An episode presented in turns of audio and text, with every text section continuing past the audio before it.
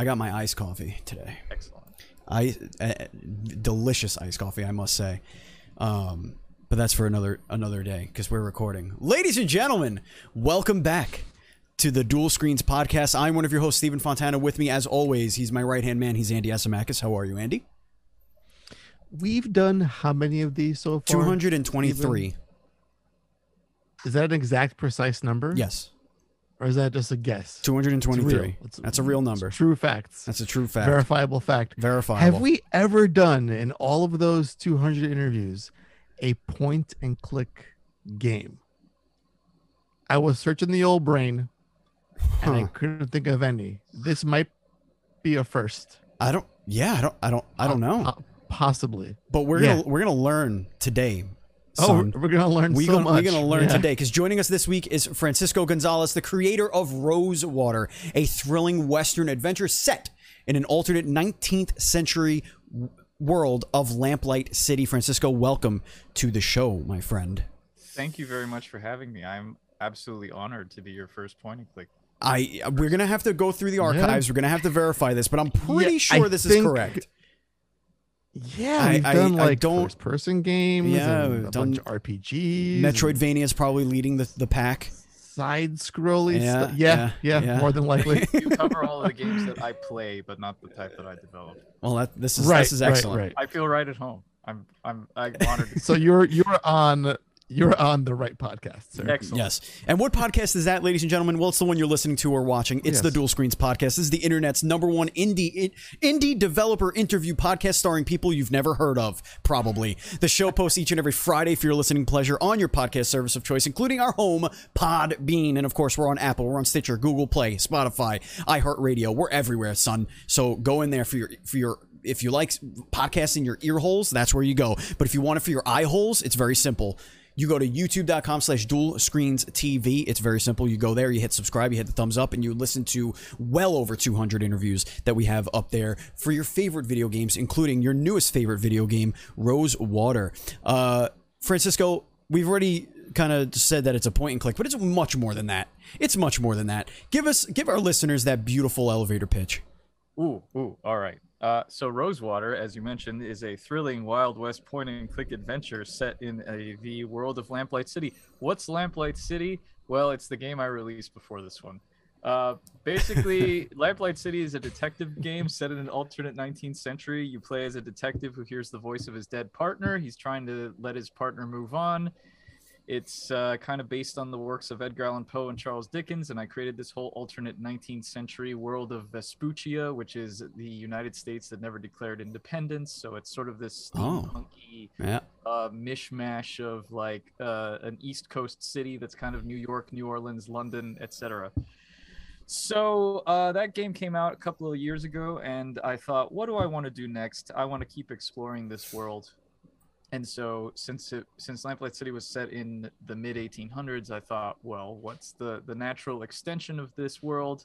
Let me do the Old West. Nobody does Old West point and clicks. Nobody does Old West point and clicks that are not comedies when they do do them. Uh, so I came up with the idea for Rosewater, and yeah, so Rosewater is again set in this sort of alternate steampunky kind of 19th century. No giant mechanical spiders. I want to get that out of the way Thank you. uh, first and foremost. Thank you very much. Uh, but yeah, so stop, Rose, stop stop the stop the interview. Stop it altogether. it's been it's done. over now. It's already been done. I've lost interest. It's Why been, it's mess been done to death. No, I, I get it. I get it. Um anyway so so yeah rosewater is a point and click game where you play as a uh former boxer turned writer named harley leger who comes to the small town of rosewater and she gets assigned by the local paper to write about this guy that's in town and the guy says hey i'm putting together a crew to go on a treasure hunt would you like to come with me and she does and then hijinks ensue and so Hijinks. yeah That's So where all good adventures start. The, the Mhm, game is mhm. basically Harley and her posse traveling across the frontier, and you play as her, and you interact with your companions, and your relationships affect how the story goes, and so on and so forth. So that was a very long elevator ride, but that That's good, Yeah, man. it- I, I it work in Manhattan, man. So some of these elevators, they go up like fif- That's 40, true. 50 It was- floors.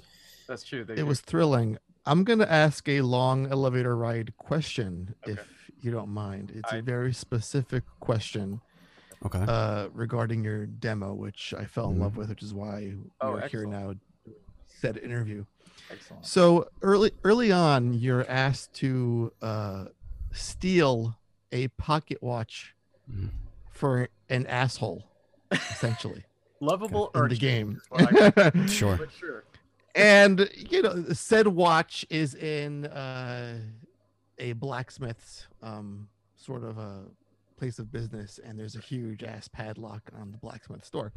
Right. So uh, y- there's there's also a bag of lockpicks in the sheriff's uh, establishment. Of course there is. You know, is. his That's where place. that's where Yeah, lockpick should and, be. Um, so I thought, okay, I can just go in there and take the lockpicks and just unlock the padlock and be on my way. Mm. But of course, you can't just steal the lockpicks underneath the sheriff's nose.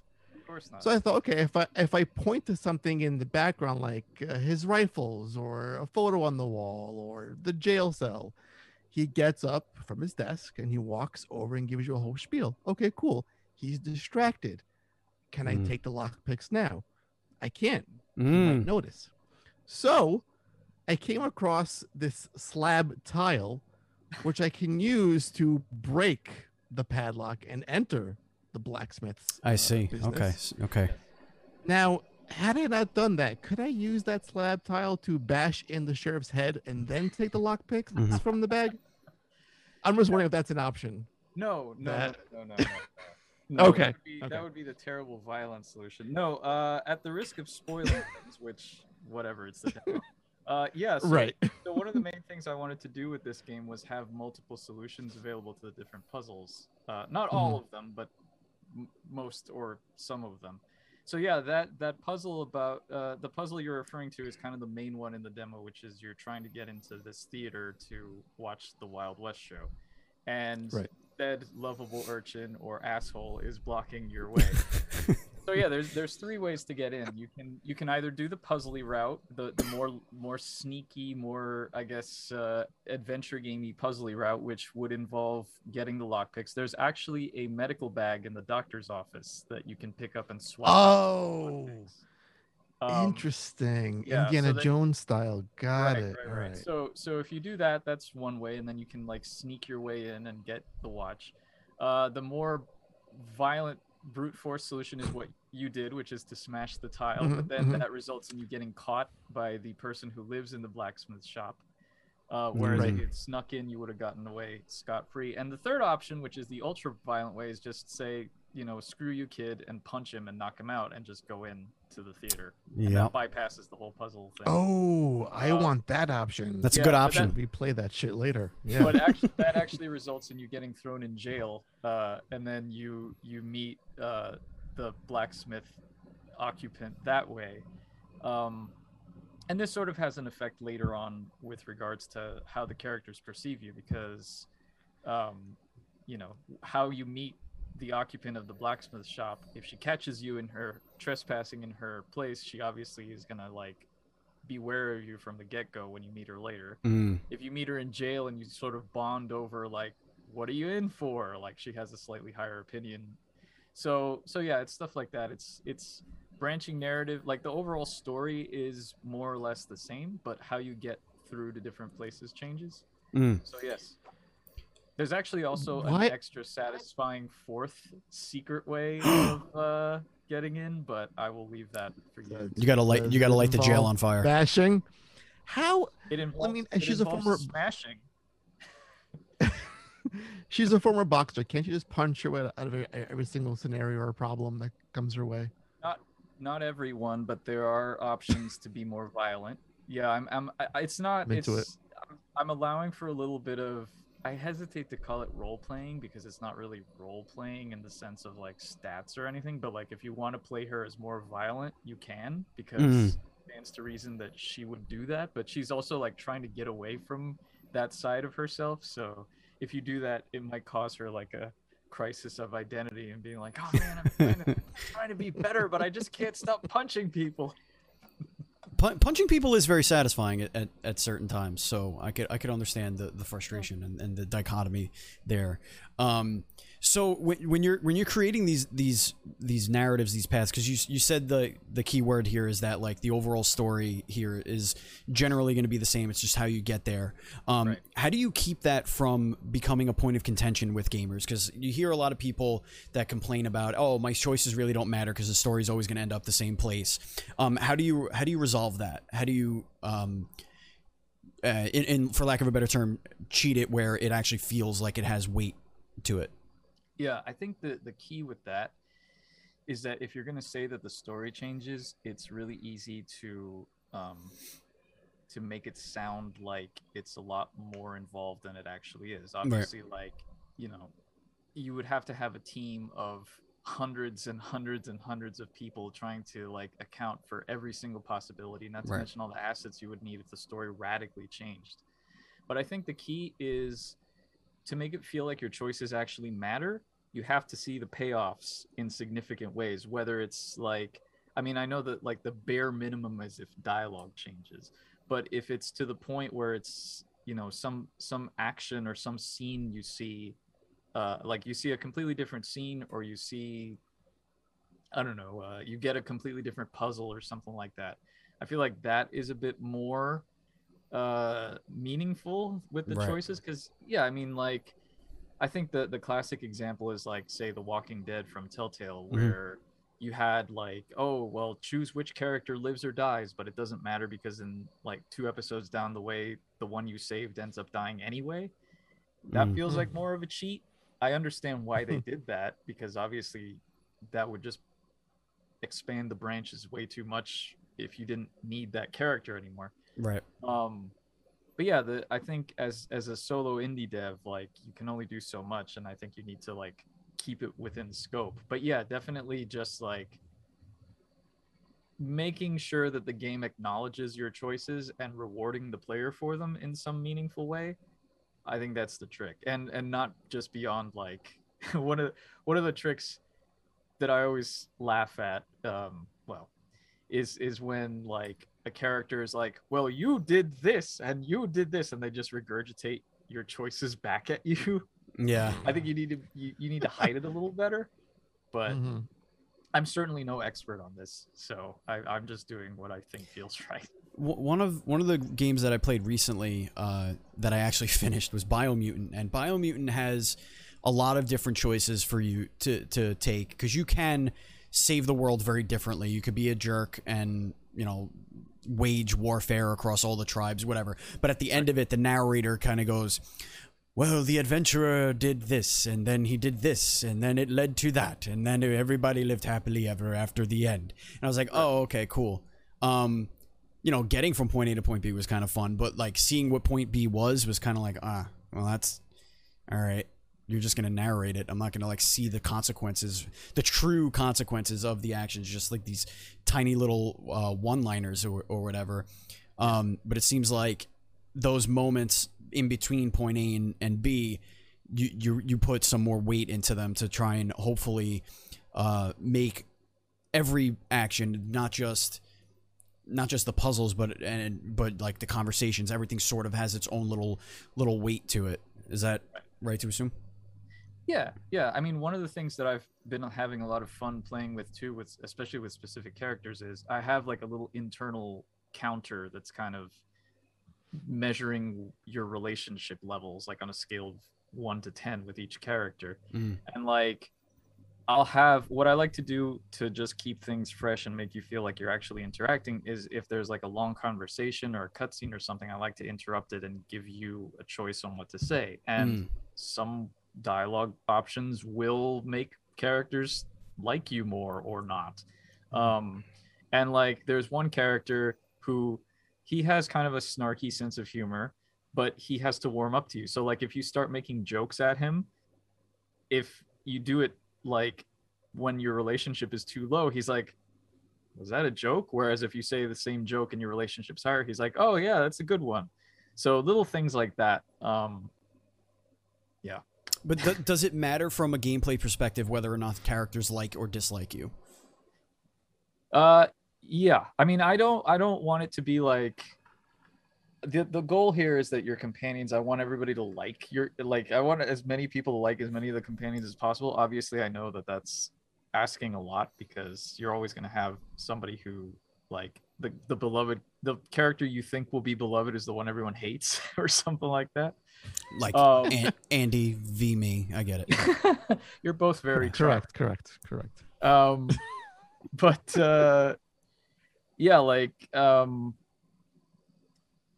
as far as like the so the, the the place where you're gonna actually see that is like act two of the game the actual journey portion because i've divided that up into like there's there's three main scenes that happen but also along the way there's like little i see a cat uh there's uh, little encounters Two there's cats. little, oh, nice. There's little encounters and like little mini stories and stuff, and and there's companion specific ones, and there's two one there's two companion specific ones, or there's two encounters for each companion.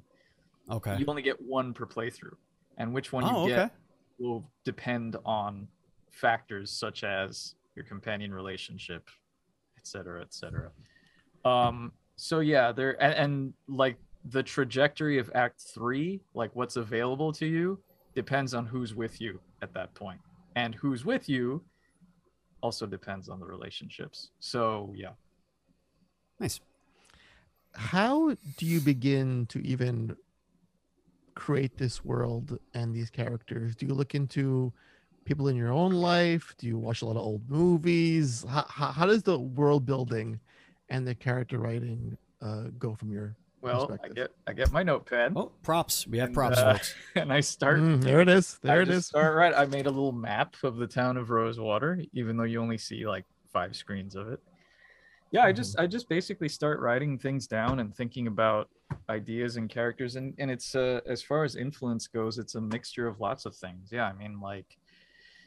If I'm writing a character and I'm trying to think about their personality, I might think about people I know who share those personality traits and Mm. what it's like to talk to them and things like that. I try to avoid making them exact copies of people I know because I don't want people to play Mm. my game and be like, "Hey, that's that's me." Um, Wait a minute.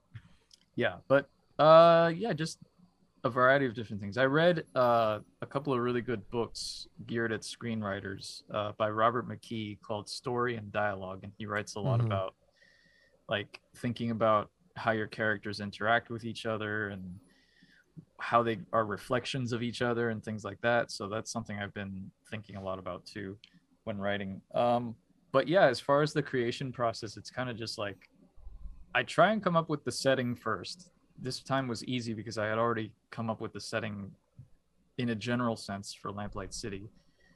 You know, refining it more to this particular location and the Old West setting.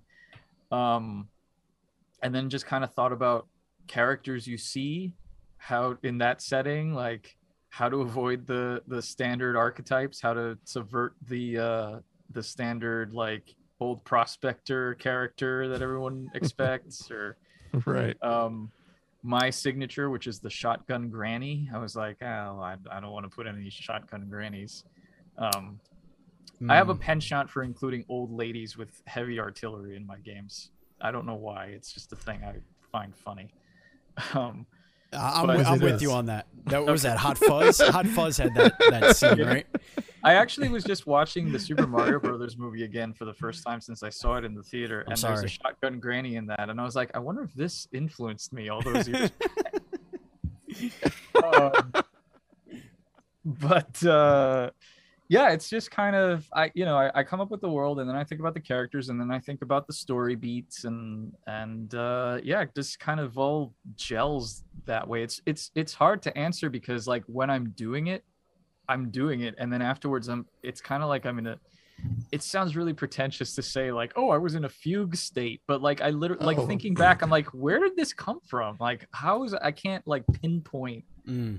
it's weird i don't know anyway Nobody could really explain where creativity comes from. yeah Um, now you're a solo dev. Uh, we we've interviewed dozens of solo devs at this point.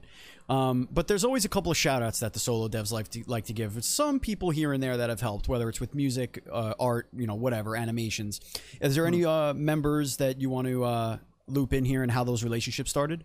Oh, absolutely. Yeah. So so my composer is Mark Benis, who also did the music for Lamplight City. He did an amazing job on that. Uh, Mark is great. It, I he I worked with him for the first time on Lamplight City. I actually met him uh, locally at like a games event uh, a few years back, and he was just kind of like, "Hey, I it, it just came up. I was like, hey, I'm making this detective game. Uh, I I need a composer. Like, this is the kind of sound I'm looking for." He's like, "Oh, that sounds exactly what I'd love to do," and sort of blossomed from there. He was wearing Pokemon suspenders. It was great. Uh, That's awesome. and uh, Jess Haskins, who is my writing partner and also partner partner, uh, she was my Okay. script and go. dialogue editor on Lamplight City, and she's doing the same on Rosewater, but she is uh, taking a bit more of an additional writer uh, position on this as well. Uh, so yeah, that's that's basically the core team. Wow. So you're doing all of the a- animation, drawing, programming, all that fun stuff, Yep. and All you're and you're and not alive. That's interesting. That's Yeah, you interesting. know. Yeah, I've been doing this Um, a, a while. at a How much longer I'll be? Able to- you- at at what point do you realize that you are smart enough to make a point and click puzzle game? If I was smart, I wouldn't be making point and click.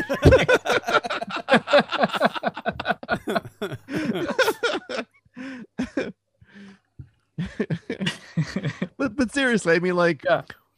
going back to playing games like from my youth, like Monkey Island comes Sure. to mind almost immediately, sure. and going through some of those games, uh, puzzles. I'm like, who- thought this up? Like, what human being with such higher brain function thought about these puzzles? And like, Ooh. and to know that they were that they were able to do that. Yeah. So, You- uh, what was what was the point you. for you? You're opening up a bit of a can of worms here because there are several opinions on adventure game puzzles and types of adventure game puzzles. as Interesting. You Oh. well know. Oh, we Um, should get into that. So you bring up Monkey Island. Um, Mhm. and I was recently talking about how uh, obviously I grew up playing all the classics. I played all the Monkey Island games. I love Right. Curse of Monkey Island is my favorite. Fight me, I don't Yes, care. Yes, yes, yes. Um, No, you're right. You're absolutely right. but Secret of Monkey Island, I feel, has the best puzzles. And the reason that I Mhm. feel Secret of Monkey Island has the best puzzles is because they're logical and they make sense in the world.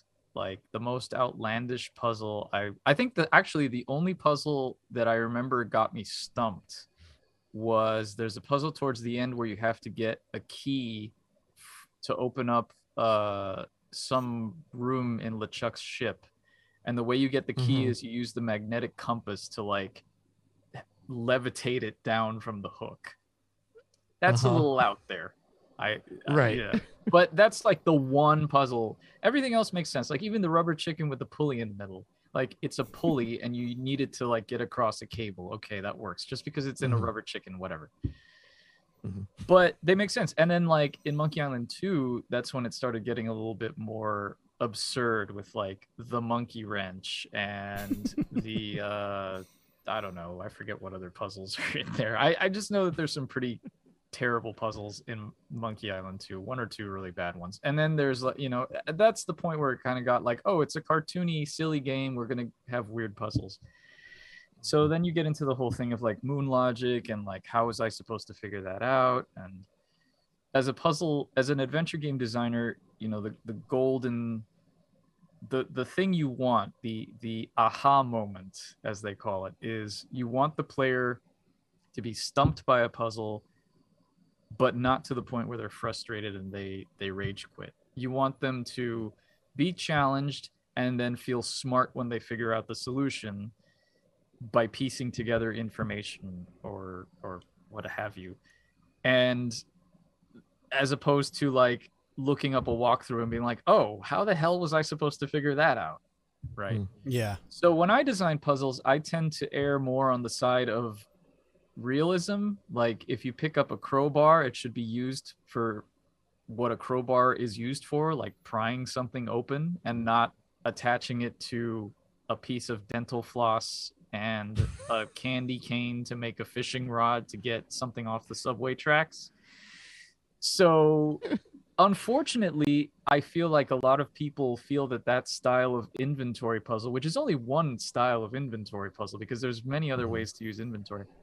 I feel like that has sort of become what people as- associate with adventure games and so people Mm. think oh they're all stupid and they have these stupid things so you have like either they have to be insanely difficult with puzzles that nobody would ever figure out or they're too easy and then they're not really adventure games so you have this sort of like dueling faction between the hardcore fans and the the not so hardcore fans. And i mean just as far as like designing my personal design philosophy is i like to think of puzzles in terms of obstacles like not i don't think okay well uh this door is going to be locked so i have to design an elaborate door combination puzzle because that's a puzzle i think well why is the door locked who locked it why did they Mhm. you know what what what what does me getting through this door tell me about the world or the characters or whatever and so i think about puzzle chains as far as like realistic obstacles like Yeah. to use the example of rosewater like you have to get into this show Right. but this kid that you've already met who you know is a con artist is there so you have to deal with him more and then you can choose whether you want to like go with his his story or you just are done with him or whatever. And then figure stuff out like you know okay so so he's not letting you in. All right i have to get this watch. Okay well i can't just get the watch. It's someplace i need to get. All right well there's a lock. How do i deal with the lock? Well i can either do the lockpick thing and then the next obstacle is i can't get it just from the sheriff as we already talked about or you can say well Mhm. i'm just going to smash it etc um so yeah that's that's how i try and and i don't i don't think it's a question of like being smart it's just a question of figuring out what works and what doesn't work Yeah, it's trial and error, right. but you're you're also Yeah. you're creating the puzzles within the context of the universe as opposed to uh, in, as opposed to shoehorning the objects and puzzles into the universe. Um, you know, what one of my favorite genre right now is escape room games. I, th- I just think they're so much fun to just try and like figure things out. Yeah, and sometimes it's like what.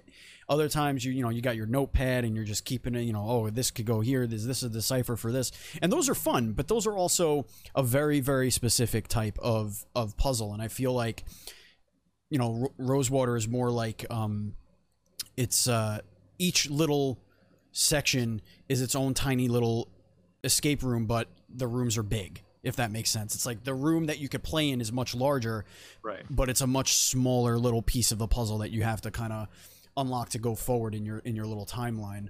It's it, it also like adventure games a lot of the times are like choose your own adventure books right um, where you're kind of just flipping through and like, okay, I don't that character's basically ignored because I, you know, skipped him or whatever, and stuff like that. But then you like kind of forget about those characters. There, I mean, you have to be writing for a lot of different personalities and characters and stuff. Maybe, maybe characters that you like fall in love with, you personally that you wrote, Mm. um, and it must be weird knowing that some players might never even really get more than skin deep on some of these characters. It also, I mean, it also depends on the the the design. Like with Lamplight City, the whole thing there was that you could get things wrong, and you could accuse the wrong suspects, and you could close off leads if you were too much of a jerk to somebody, or you made Mm. them, you know, you did something to make them not cooperate with you, and that would lock off paths to like get Right. to that particular suspect. So in that instance, yeah, it was possible to like not see a character or a location or something because you had made the mistake. I mean, overall, you never got like truly stuck. Like you never got into the dead end scenario where you were forced to reload. You just would declare the case unsolvable if you locked off all of your leads. Um, but I'm not doing that so much with Rosewater because I mean it was an experiment in Lamplight City. I also didn't have inventory in Lamplight City for that very reason because I figured in a detective game it wouldn't make sense for a detective to be like using all of these items randomly. Um, so uh, not it's not that I got pushback on that, but I think it was the problem with doing that and letting your players know that they're locking the content out is then they know and they get angry.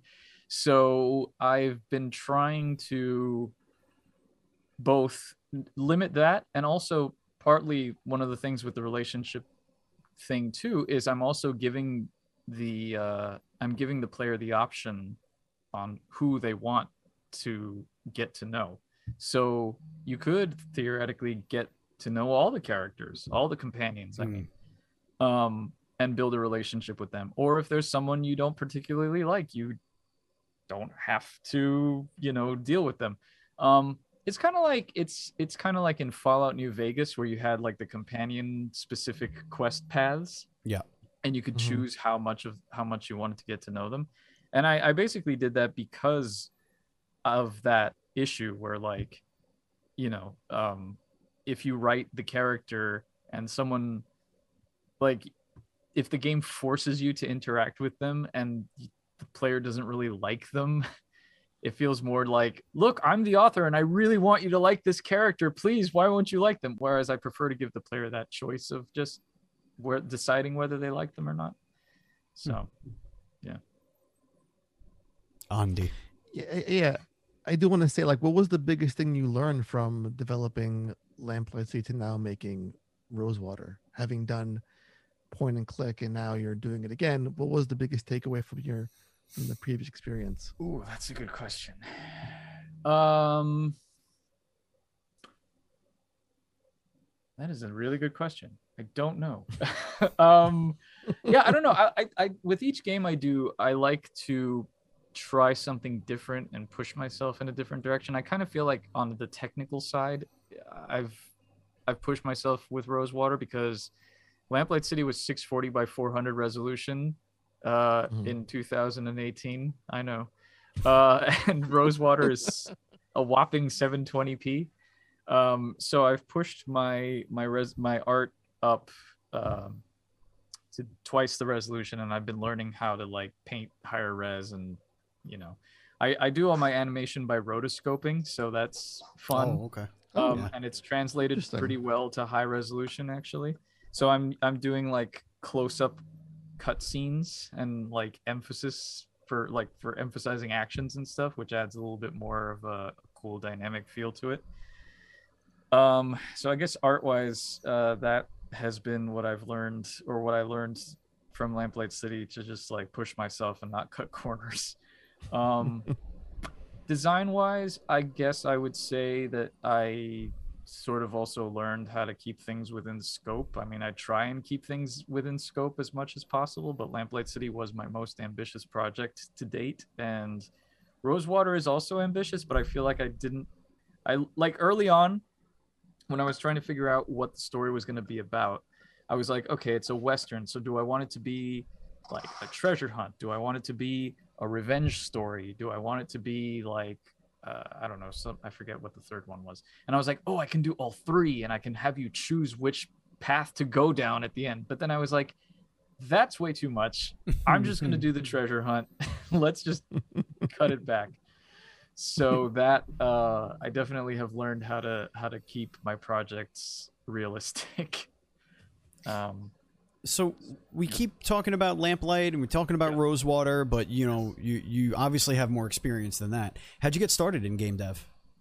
Uh, so when I was in college, uh, actually, well, it goes way back before that. Um, I I I played all, I played the classic adventures. I played King's Quest Five on the NES, and for some reason, I thought I want to do this. Um, but I was never really able to find the software or really anything because I have no programming experience. Programming experience, and I uh, still to this day the only program programming I've ever done has been within Adventure Game Studio, which is the engine I use. Uh, so when I was in college and I was farting around between classes, I just Googled uh, Adventure Game Maker and I found Adventure Game Studio and I downloaded it and I started messing around with it and I made a couple little games and then I thought, well, I want to make more games. So I I came up with the idea to do a series of uh, short games and uh, that series ended up be- being Uh, ben Jordan, paranormal investigator, about Ooh, a paranormal investigator named Ben Jordan. Shockingly enough, wow. You're uh, really, and I made I really made dug eight of those. for that one. Yeah, yeah. Riveting. Uh, I, I made eight of those games over the course of eight years, and they're they're free to download. They still are. Um, and I kind of just learned as I went making them. And in 2014, I released my first commercial game, which was called The Golden Wake, which was about it's a historical fiction game about a real estate agent in 1920s Miami. Mm. Um, I, and then I don't understand where you get these ideas from. Like, the, I grew up in Miami and I was really interested in the history of it. And I wanted to do like, I really liked Gabriel Knight and Broken Sword, Ah, like those games that is. blended Mhm. historical fiction. And I thought that the backdrop of the, like, I read about and I went to the museums and saw all the stuff that was going on during the 20s and the land boom. And I was like, this would make a really interesting and unique backdrop for an adventure game. Can I do something with this? And I came up with a story about it. Um, and so yeah so i did that and then in, in 2016 i made shardlight which is a post-apocalyptic story about a disease that's ravaging a country and the evil government that's hoarding vaccine and it's really not a great game to play right now but it came out in 2016 okay. All right. I'm. I'm sure you're on some sort of list for that. yeah just call me cassandra um and then yeah i made lamplight city in 2018 and now i'm doing rosewater so it started off as a hobby and uh, a friend of mine who also started off as a hobby and then got into publishing uh, dave gilbert who started Wadget games he told me that he would gladly publish me and that's how i got my foot in the door That's awesome. Uh, so yeah that's how i got started Very nice. and I've never looked back. And then I was fortunate enough to be able to quit my day job and do this full time. So that's why I live in this. I live in this beautiful basement. Yeah, can you just I don't actually live in the basement. I only work here. for those who are listening on the strictly audio format, can you describe where you are right now and your surroundings? I am in my basement in my beautiful Brooklyn townhouse. Um, and it is underground and it's there's stone walls and stone arches and I have decorated it in a mix of like a pirate cove slash man cave slash nerd outfit because this is where I keep all my big box PC games. all There's a time. lot of Right. There's Uh, actually there's a lot more stone than wood. I mean, I, I, yeah, it's hard to tell. Uh, oh, I see. That, just- that's like a little divider. I, see- I Yeah. There's, Yeah. there's there's just a couple of dividers so you don't see all of the actual terrible basement crap back there. Right, right. Yeah, I got you. Got some pirate flags. I saw. Yeah. I, I might have seen some mead, perhaps a drunkard strewn about a couch. I, think I- earlier. I don't have any meat. I've got I've got my little Madman liquor cart down here, but I don't have running water down here, so I don't actually drink. I just kind of store the wine That's and fair. stuff down here. That's so- fair. so you're in Brooklyn, huh? Yes, I am. Yeah, me too. Oh, nice. Yeah. What part? Uh, I'm in Dyker. Okay, I'm in Bed-Stuy. Bed-Stuy. Keep getting alerts about Bed-Stuy. Shout out to everybody People who gotta uh, chill out does- over there.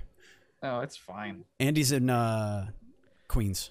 Good old So, Queens. Roll, Good old- roll Brooklyn homies. I didn't realize we were all we were all in the same space. That's, Oh, yeah. I know. Oh, I think times. it's like also well one of our, our first point and click, and we don't ever talk to devs from New York. What? Yeah, it's very I feel rare. almost ever There's so on many. this show. We've gotten Yeah, a I few. know. We've gotten a few. Yeah, we've gotten a Have few. you been to Play We've spoken to more Yes, developers yes, we in like in like Romania than we have in New York City. It's true. It's true. So, uh, tell us about the the scene now in New York because it has it has been growing quite a bit um, Oof. over the last That's- like four years. I want to say. Yeah, but that's a hard question to answer because I haven't been to any events in like two years. Yeah, well, yeah, Mhm. yeah. It's just like the, the the kind of the communication. Uh, you know, every, in a lot of other places, especially in like towns in Canada, uh, Yeah. you know, different provinces in Canada. You got your your um, Maryland groups. You have uh, your Pacific Northwest, obviously. Uh, you have your Texas groups, and like they're all pretty tight knit. Like almost everyone knows everyone in in Yeah, those yeah, yeah. in those little communities. Is it? Do you have that kind of feeling here in New York yet? Has it gotten to that oh, point? absolutely, absolutely. I mean, I've been here eight years now, and Hmm. uh, I feel like I've I mean, most of my friends are through the people I've met through like game dev stuff. Mm. The the the game the indie dev scene in New York is interesting because it is very tight knit. It's also very splintered. Like there's a lot of pockets. Like you have you have the people associated with like Playcrafting, for example, the Yeah. people who Right, right. Play NYC.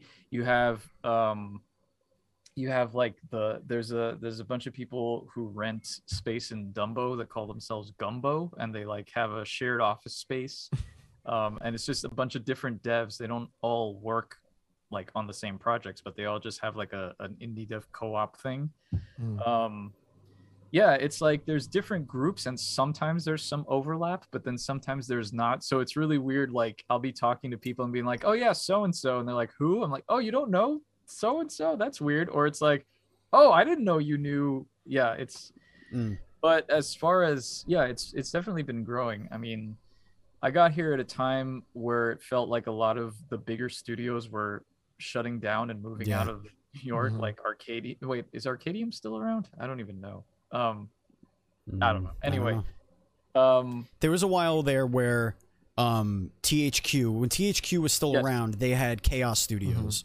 right. And that was like it was Right. them and Rockstar, but Rockstar's studio here is all for it's like their legal department, but also like some PR and like very little actual Yeah. development happening.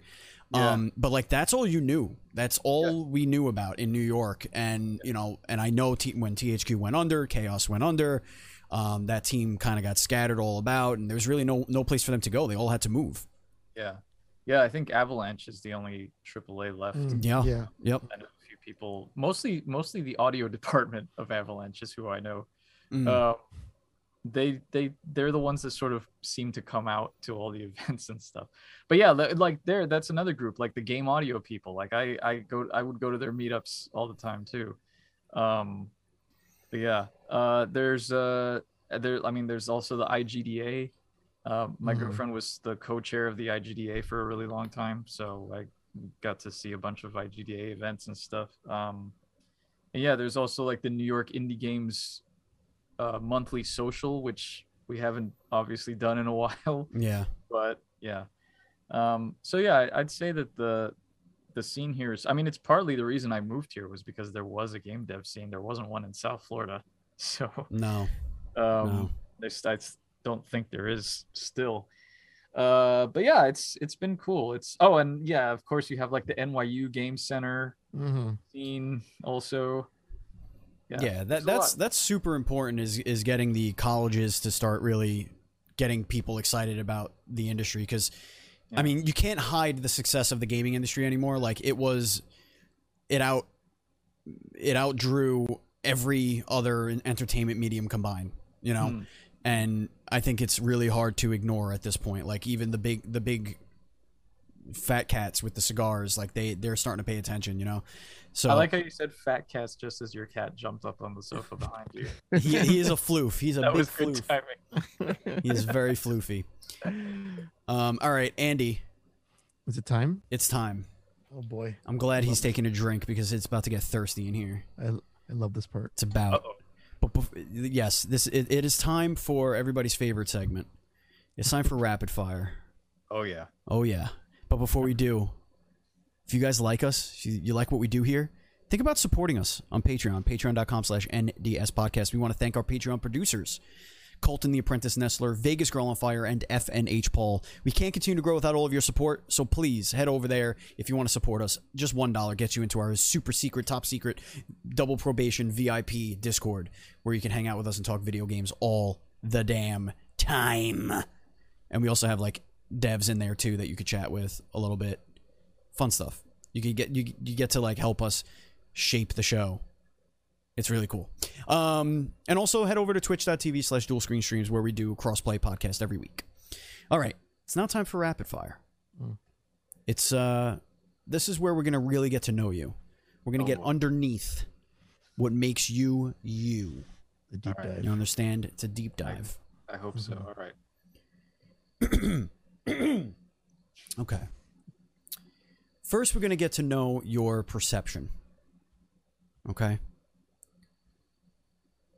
Between Andy and Steven, who got arrested and for what? Uh, I'm gonna say Steven got arrested for public urination. Mm. Mhm. That, that- you're getting me on a list now. Thanks. Thanks for that. I mean, I thought he would say me for you know using a stone slab to beat someone to death, but hey, I hope you only keep that within game. Mm, you'd be surprised. Okay. it's contextual. Um, do you fight like a cow? Wait, I don't get the answer. You don't. No. We're getting to know you. Yeah, we What want the- to tell what you. the- okay. We just want to know what you We're think. asking the questions here, sir. Yeah. Okay. Okay. All right. All right. Fair. I see how this is gonna work. Do I fight like a cow? Yes. No, I fight like a dairy farmer. Ah, that is the only answer to that Mhm. question. It, it is. It is. you are playing the card game Uno. Hmm. It is between you, your SO, and Grandma. How did I know Grandma was gonna be in this? Your And, and she's You're- packing heat. Grandma is after you. Grandma's the last person. Are I you gonna draw four, Grandma? Am I gonna what? You Sorry. gonna- are you gonna draw four on Grandma? Are you gonna play that card? Or are you gonna? I- are you gonna I try? and- honestly haven't played Uno in such a long time. I don't remember how it works, so I'm gonna say yes. Oh, Grandma's getting four more cards. Suck it, Grandma. You suck. Ha. But Nailed it. knowing grandma, she likely has another draw for her. Mhm. But the question is, is she gonna pull out a shotgun and turn the table? Probably. Well, M- more than it's your grandma. That's true. Well, if she pulled out a shotgun, I'd be very impressed. She's no longer with us.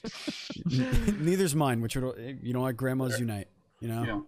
Yeah. Um, aside from uh, slapping your granny with uh, four cards in Uno, Mhm. what is something you have done that should have gotten you killed? That should have gotten me killed. Yes.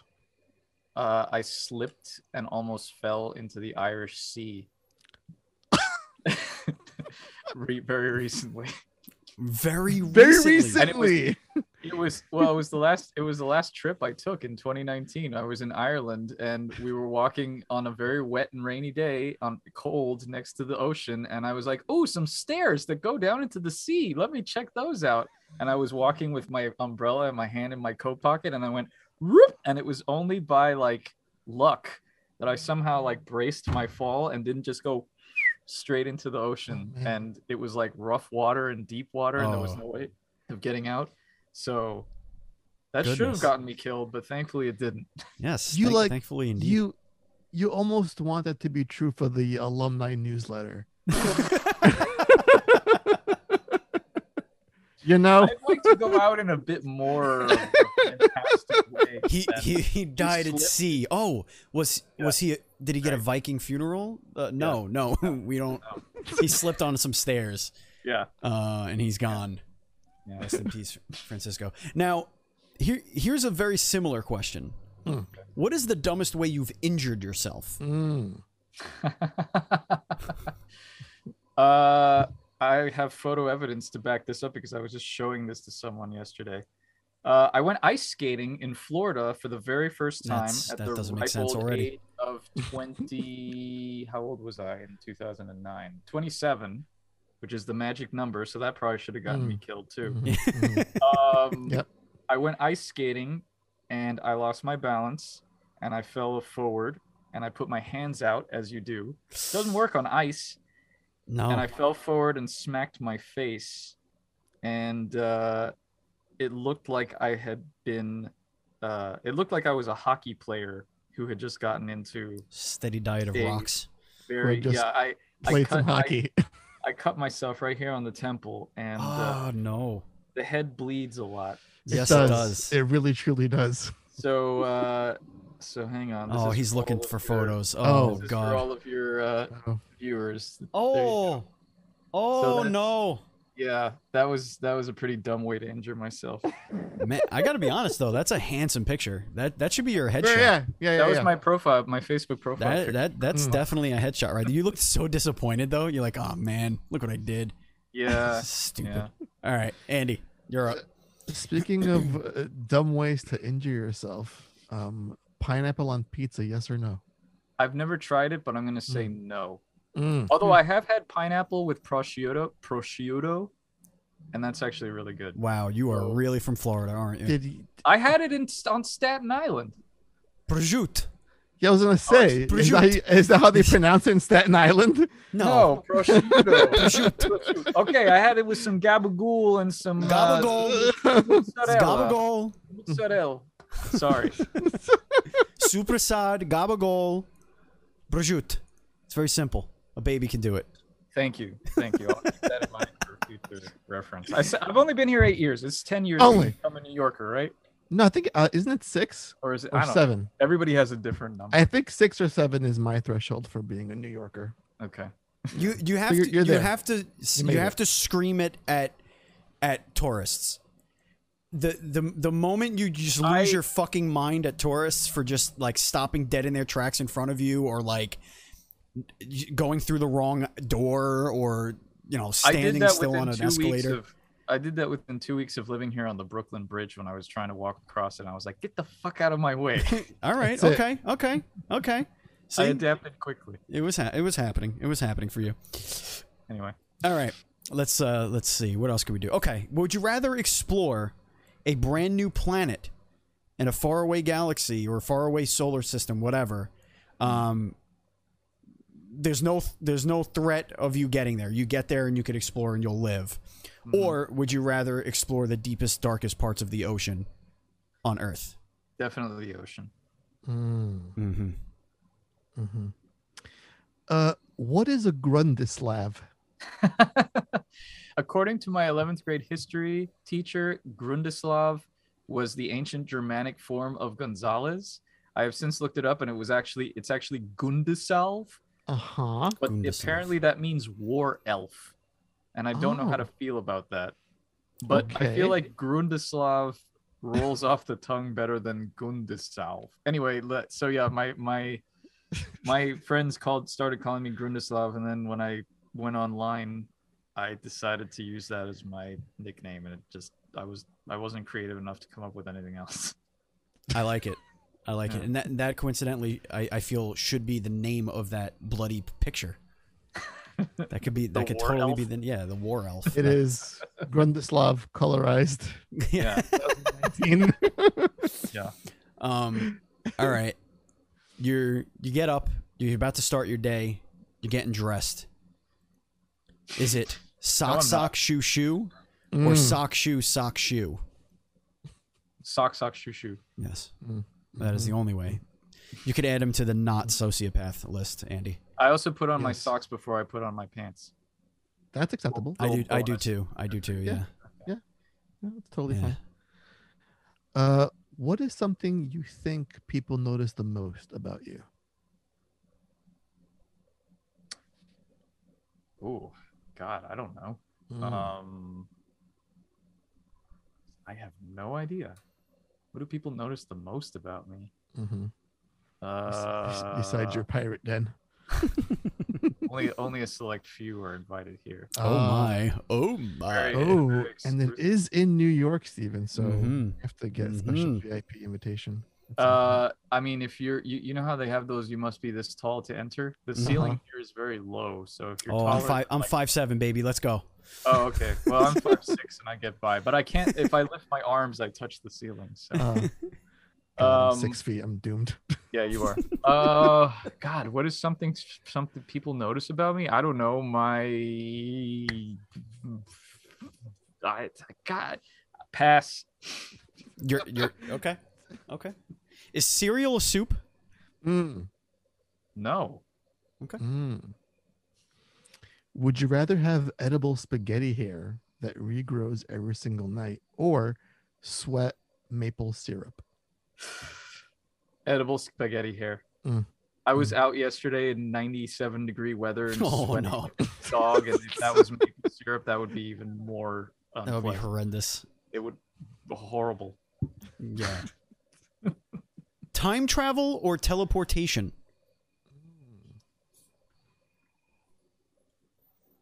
Teleportation. Mm.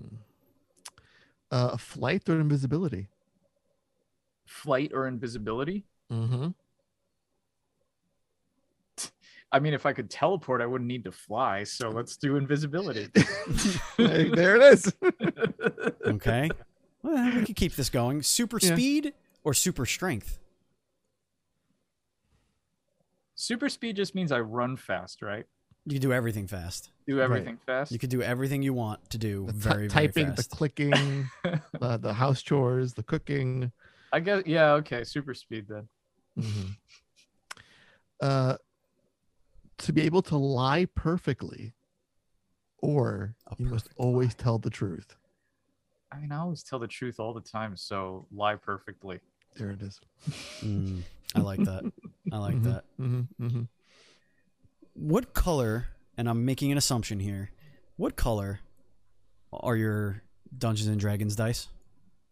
I don't own any. I'm sorry. You, you, what kind of nerd are you? I've got. Look, I'll show you. He lives on a pirate ship. That's enough already, Steven. I have. I have painted minis of all of my adventure game protagonists. See, there you go. See, that's Those are that's- gorgeous. Your camera just turned off. Well, your camera went off. Oh no, yeah, it does Even- that because uh, I, I I stomped. You got so angry at the fact that I didn't have. Yeah, it doesn't play D and D. Yeah, I There's do play Shadowrun if that's any consolation. Shadowrun's dope. Yeah. Hmm. My character in that is a nine foot tall Sasquatch who wears a Hawaiian shirt named Preston Unger, who went to Dartmouth and hates the poor. I think we found your next game premise. Those are a lot of words you If just said. I've ever heard it. Andy, give your final question, then I'll ask the ceremonial. Sure. Would you rather be a reverse centaur or a reverse merman? Ooh, reverse centaur. Mm, Yeah, go with that that'd live be, action. that would be really weird. I can't, every time BoJack you ask that, I try and look at it. I'm like, no, none of this looks fun. Especially because my girlfriend's from Saratoga Springs. oh boy. Oh lordy, we have fun. we have fun. And now, Francisco, this is this is this is the one that's going to get the deepest and darkest into your psyche. okay. Okay. All right. This is the one where we're really going to get to know you.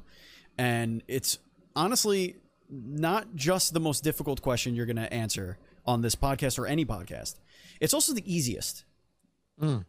It is hmm an the an oxymoronic question or just moronic. Either way, we're going to let you judge. But it is incredibly insightful and deep. And I've stalled enough. hmm You have. Here we go. Andy or Steve? In general, However you want to interpret it. Yeah. For the gulag, There's, or uh, there's you a, know, there's a long list. There's there's a list of guests that have answered this question. We just got to know what column we're putting your name in. both.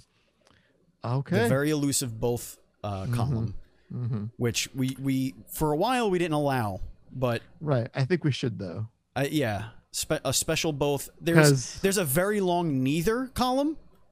Um, that is very long at this point. Um, but I appreciate. I think we've once had a. All right, goodbye, guys. See you later. Yeah, we've had that as well. Yes, yes, we did. Uh, I have good. to say, I'm I'm glad that the question. I was on a podcast once where they asked me if I crumpled or folded the toilet paper. So I'm glad you didn't ask Ooh, that. that's gonna go on the list for next time. I kind of like that one. yeah, that's a good one. You really want to know that about people? Though? I mean, I have Yeah. a bidet. Now you know that. I mean, I've So I've asked people if they would eat a dick flavored cake or a cake flavored dick. So when it comes to to- toilet paper crumpling, doesn't matter. On that note, On that note, Francisco, where can everybody find you and find Rosewater and all of that stuff? I just want to say a dick flavored cake would be an excellent inventory item for an adventure game. So. file that one away. Uh, you can find me many places. You can find me on Twitter. I am at Grundislav Games. That's G R U N D I S L A V Games, all one word. Uh, you can go to my website, grundislavgames.com. If you search for it on Google, it will tell you you won a prize. ignore that and just go to grundislavgames.com. I've been having issues with malware. It's driving me crazy. Uh, but all my games are on Steam, A Golden Wake, Shardlight, Lamplight City, and Rosewater. You can wish list it on Steam. Uh, they're also on GOG.com if you prefer the DRM free option. Uh, you can join my Discord. You can find the link on Twitter. Uh, you can find me on Twitch, twitch.tv slash Grundislav. I do a weekly stream uh, where I develop the game called Wild West Wednesdays. That's every That's Wednesday awesome. at 1 p.m. Eastern. Love that.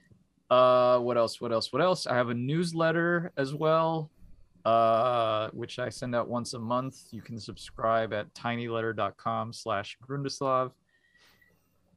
Uh, I think that's everything, right? Discord, Twitch, newsletter, Steam, website. You're not on the TikTok. You're not a TikToker. I am not a TikToker. I'm too old for TikTok. I, I understand. I understand. yep, I. I tried a TikTok. I have two TikToks. I think they're Oh. called TikToks. I made I made a tick or a talk. I possibly have made a TikTok. I don't know. I'm not sure.